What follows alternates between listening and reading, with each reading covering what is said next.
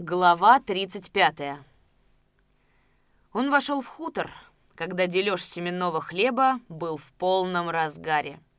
Любишкин со своей бригадой все еще был в поле. Около амбара шла давка.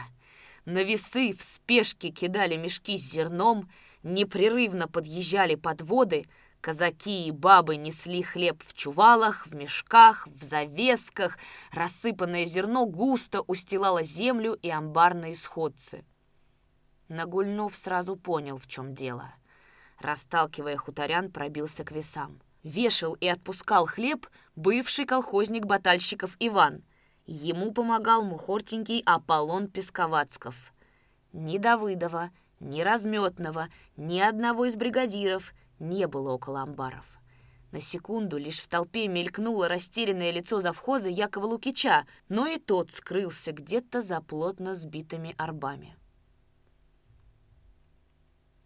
«Кто дозволил хлеб разбирать?» — крикнул Макар, оттолкнул Батальщикова, становясь на весы. Толпа молчала. «Кто тебя уполномочил хлеб вешать?» Не снижая голоса, спросил Макар у Батальщикова. «Общество? Где Давыдов?» «Я за ним не ходил. Правление где? Правление дозволяло?» Демид Молчун, стоявший возле весов, улыбнулся, вытер рукавом пот. Громовитый бас его прозвучал уверенно и простодушно. «Мы сами без правления дозволили. Сами берем. Сами? Вот как!» Нагульнов два прыжка очутился на приклетке амбара, ударом кулака сшиб стоявшего на порожке парня, резко захлопнул дверь и крепко прислонился к ней спиною. «Расходись! Хлеб не даю! Всех, кто сунется к амбару, объявляю врагами советской власти!» «Ого!» — насмешливо сказал Дымок, помогавший кому-то из соседей нагружать хлебом бричку. Появление Нагульнова было для большинства неожиданностью. До его отъезда в районный центр по гремячему упорные ходили слухи, что Нагульнова будут судить за избиение банника, что его снимут с должности и наверняка посадят. Банник, с утра еще прослышавший об отъезде Макара, заявил.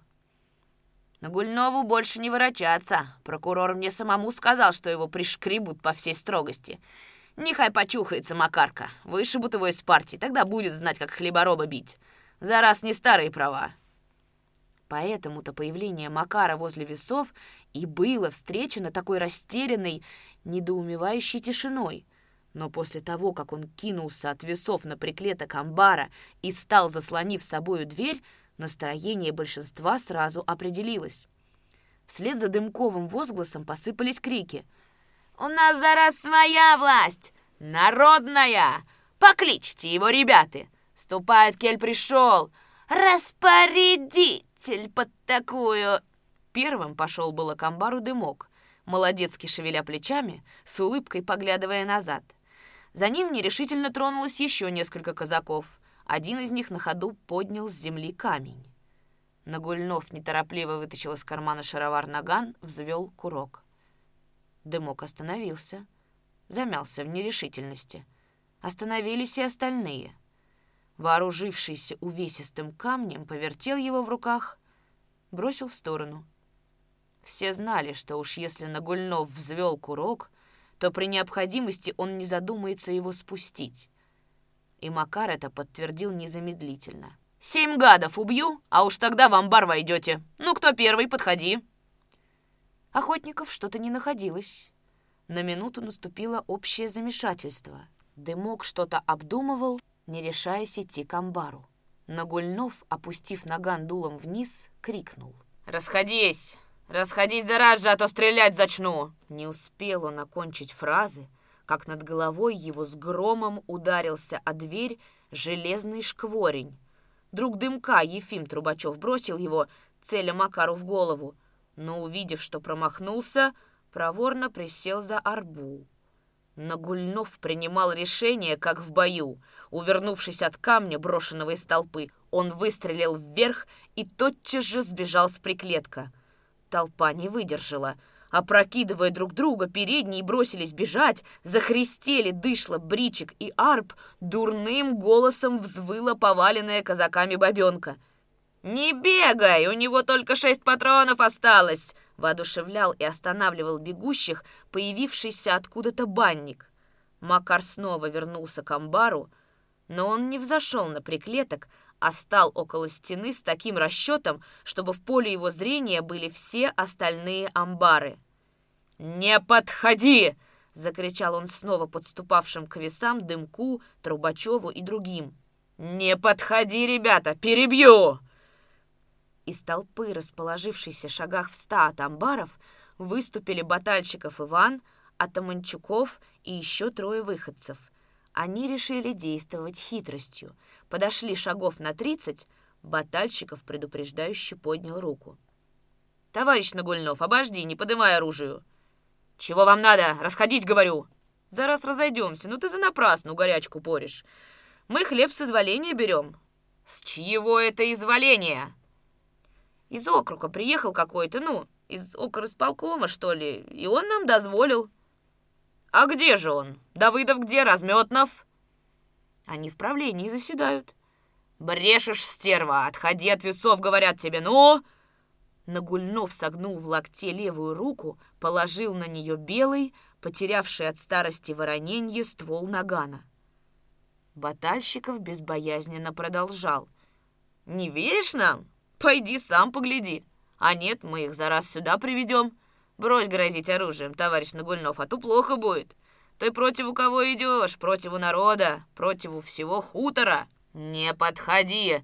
Не трогайся дальше, ты мне не товарищ, ты контра, раз ты хлеб государственный грабишь.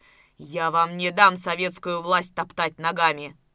Батальщиков хотел было что-то сказать, но в этот момент из-за угла амбара показался Давыдов. Страшно избитый, весь в синяках, царапинах и кровоподтеках, он шел неверным, спотыкающимся шагом. Нагульнов глянул на него и кинулся к Батальщикову с хриплым криком — «А, обманывать, бить нас!» Батальщиков и Атаманчуков побежали. Нагульнов два раза стрелял по ним, но промахнулся. Дымок в стороне ломал из плетня кол, остальные, не отступая, глухо взроптались. «Не дам топтать ногами советскую власть!» Сквозь стиснутые зубы рычал Макар — бегом направляясь на толпу. «Бей его!» «Хоть бы ружьишко какое-нибудь было!» — стонал в задних рядах Яков Лукич, всплескивая руками, проклиная так не кстати исчезнувшего Половцева. «Казаки, берите его, храброго до рук!» Звучал негодующий, страстный голос Марины Паярковой. Она выталкивала казаков навстречу бегущему Макару, с ненавистью спрашивала, хватая Демида Молчуна за рукав, «Какой же ты казак? Боишься?» И вдруг толпа раскололась, хлынула в стороны врозь, навстречу Макару. «Милиция!» В диком страхе крикнула Настенка Доницкова. С бугра Рассыпавшись лавиной, наметом спускалось в хутор человек тридцать всадников. Под лошадьми их легкими призрачными дымками вспыхивали клубы вешней пыли. Через пять минут на опустевшей площади возле амбаров остались только Давыдов с Макаром. Грохот конских копыт стлался все ближе. На выгоне показались всадники. Впереди на Лапшиновском иноходце скакал Любишкин Павло — по правую руку от него, вооруженный дубиной, рябой и страшный в своей решимости Агафон Дубцов, а позади в беспорядке на разномастных лошадях колхозники второй и третьей бригад. К вечеру из района приехал вызванный Давыдовым милиционер. Батальщикова Ивана, Аполлона Песковацкого, Ефима Трубачева и еще нескольких активистов из выходцев он арестовал в поле. Игнатенкову старуху на дому. Всех их направил с понятыми в район. Дымок сам явился в сельсовет. «Прилетел голубь?» — торжествующе спросил Разметнов. Усмешливо поглядывая на него, Дымок ответил. «Явился. За раз уж нечего в похоронке играть, ежели перебор вышел». «Какой перебор?» Разметнов нахмурился. «Ну, какой бывает перебор, когда в очко играешь? Не вышло 21, вот перебор. Мне куда за раз деваться?» «В район поедешь». «А милиционер где?» «За раз приедет, не скучай, дюжа. Нарсуд тебя выучит, как председателей бить. Нарсуд тебе с недобором пропишет». «Уж это конечно», — охотно согласился Дымок и, зевая, попросил. «Спать мне охота, Разметнов.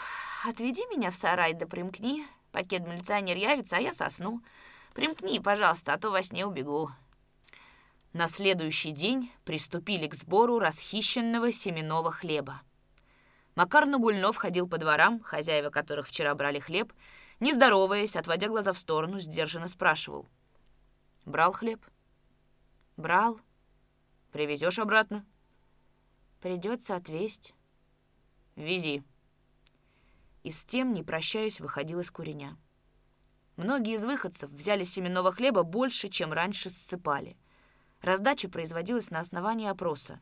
«Сколько засыпал пшеницы?» — спрашивал нетерпеливо Батальщиков. «По семь пудов на два круга». «Неси мешки на весы». А на самом деле получавший засыпал при сборе семфонда на 7-14 пудов меньше. Кроме этого, пудов 100 не вешавшие растащили бабы в завесках и сумках. К вечеру пшеница была собрана целиком, за вычетом нескольких пудов. Не хватало лишь пудов 20 ячменя — до нескольких мешков кукурузы. Вечером же полностью роздали семена, принадлежавшие единоличникам. Хуторское собрание в Гремячем началось затемно. Давыдов при небывалом стечении народа в школе говорил. «Это что означает вчерашнее выступление недавних колхозников и части единоличников, граждане?» Это означает, что они качнулись в сторону кулацкого элемента. Это факт что они качнулись в сторону наших врагов. Это позорный факт для вас, граждане, которые вчера грабительски тянули из амбаров хлеб, топтали дорогое зерно в землю и расхищали в завесках. Из вас, граждане, шли несознательные возгласы, чтобы женщины меня били. И они меня били всем, чем попадя. А одна гражданка даже заплакала от того, что я виду слабости не подавал. Я про тебя говорю, гражданочка». И Давыдов указал на Настенку Донецкову, стоявшую у стены, суетливо закутавшую головным платком лицо. Едва лишь Давыдов начал говорить. «Это ты меня гвоздила по спине кулаками и сама же плакала от злости и говорила «Бью, бью его, а он идол как каменный». Закутанное лицо Настенки горело огнем великой стыдобы. Все собрание смотрело на нее, а она, потупившись от смущения и неловкости, только плечами шевелила, вытирая спиной побелку стены. «Закрутилась, гада, как ужака под вилами!» — не вытерпел Демка Ушаков. «Всю стену спиной обтерла!» — поддержал его ребой Агафон Дубцов. «Не вертись, лупоглазый, умела бить! Умей собранию в глаза глядеть!» — рычал Любишкин. Давыдов неумолимо продолжал — но на разбитых губах его уже заскользила усмешка, когда он говорил. Ей хотелось, чтобы я на колени стал, пощады попросил. Ключи от амбаров ей отдал. Но, граждане, не из такого мы, большевики, теста, чтобы из нас кто-нибудь мог фигуры делать. Меня в гражданскую войну юнкера били, да и то ничего не выбили. На коленях большевики ни перед кем не стояли и никогда стоять не будут. Факт. Верно. Вздрагивающий, взволнованный голос Макара Нагульнова прозвучал задушевно и хрипло. «Мы, граждане, сами привыкли врагов пролетариата ставить на колени, и мы их поставим. И поставим в мировом масштабе!» Снова вмешался Нагульнов. «И в мировом масштабе проделаем это. А вы вчера к этому врагу качнулись и оказали ему поддержку. Как считать, граждане, такое выступление, когда замки с амбаров позбивали, меня избили, а разметного сначала связали, посадили в подвал, а потом повели в сельсовет и по пути на него хотели крест надеть. Это прямое контрреволюционное выступление. Арестованная мать нашего колхозника Игнатенка Михаила кричала, когда вели разметного. «Анчихриста ведут! Сатану преисподнюю!» и хотела при помощи женщин надеть на его шею нательный крест на шнурке. Но наш товарищ Разметнов, как и следует коммунисту, не мог на такое издевательство согласиться. Он фактически говорил и женщинам, и вредным старухам, которые одурманены поповщиной, «Гражданки, я не православный, а коммунист. Отойдите с крестом прочь». Но они продолжали приставать, и только тогда оставили его в покое, когда он перекусил шнурок зубами и активно начал отбиваться ногами и головой. Это что такое, граждане? Это прямая контрреволюция. И народный суд жестоко осудит подобных издевателей, как мать того же Игнатенка Михаила. Я за свою матерью не ответчик. Она сама имеет голос гражданства, пущай она и отвечает. Крикнул Мишка Игнатенок из передних рядов. Так я про тебя и не говорю. Я говорю про тех типов, какие вопили против закрытия церквей.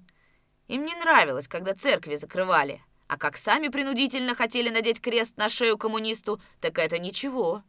Ну и здорово же они разоблачили свое лицемерие. Те, что были зачинщиками этих беспорядков, и кто активно выступал, арестованы. Но остальные, поддавшиеся на кулацкую удочку, должны опомниться и понять, что они упали в заблуждение. Это я фактически говорю. В президиум неизвестный гражданин бросил записочку. В ней спрашивается, верно ли, что все забиравшие хлеб будут арестованы с конфискацией имущества и сосланы? Нет, это неверно, граждане. Большевики не мстят, а беспощадно карают только врагов. Но вас, хотя вы и вышли из колхоза, поддавшись уговорам кулаков, хотя вы и расхитили хлеб и били нас, мы не считаем врагами. Вы качающиеся середняки, временно заблужденные, и мы к вам административных мер применять не будем, а будем вам фактически открывать глаза». По школе прокатился сдержанный рокот голосов. Давыдов продолжал. «И ты, гражданочка, не бойся, раскутай лицо. Никто тебя не тронет, хотя ты меня и здорово колотила вчера. Но вот если выйдем завтра сеять, и ты будешь плохо работать, то уж тогда я всыплю тебе чертей, так и знай. Только уж бить я буду не по спине, а ниже, чтоб тебе ни сесть, ни лечь нельзя было, прах тебя возьми». Несмелый смешок окреп, а пока докатился до задних рядов, вырос в громовитый, облегчающий хохот. «По Волыни ли граждане и будет? Зябь перестаивается, время уходит, надо работать, а не валять дурака. Факт. Отсеемся, тогда можно будет и подраться, и побороться, я вопрос ставлю круто. Кто за советскую власть, тот завтра едет в поле, кто против, тот пускай семечки лущит. Но кто не поедет завтра сеять, у того мы, колхоз, землю заберем и сами засеем». Давыдов отошел от края сцены, сел за стол президиума, и когда потянулся к графину из задних рядов, из сумеречной темноты, озаренной оранжевым светом лампы, чей-то теплый и веселый босок растроганно сказал. «Давыдов, в рот тебе печенку. Любушка Давыдов. За то, что зла на сердце не носишь, зла не помнишь. Народ тут волнуется, и глаза некуда девать. Совесть зазревает. И бабочки сумятются, а нам вместе жить. Давай, Давыдов, так. Кто старое помянет, тому глаз вон, а?» На утро 50 выходцев подали заявление с просьбой о принятии в колхоз. Единоличники и все три бригады Гремячинского колхоза зарею выехали в степь. Любишкин предложил было оставить охрану около амбаров, но Давыдов усмехнулся. «Теперь, по-моему, не надо». За четыре дня колхоз засеял почти половину своего зяблевого клина.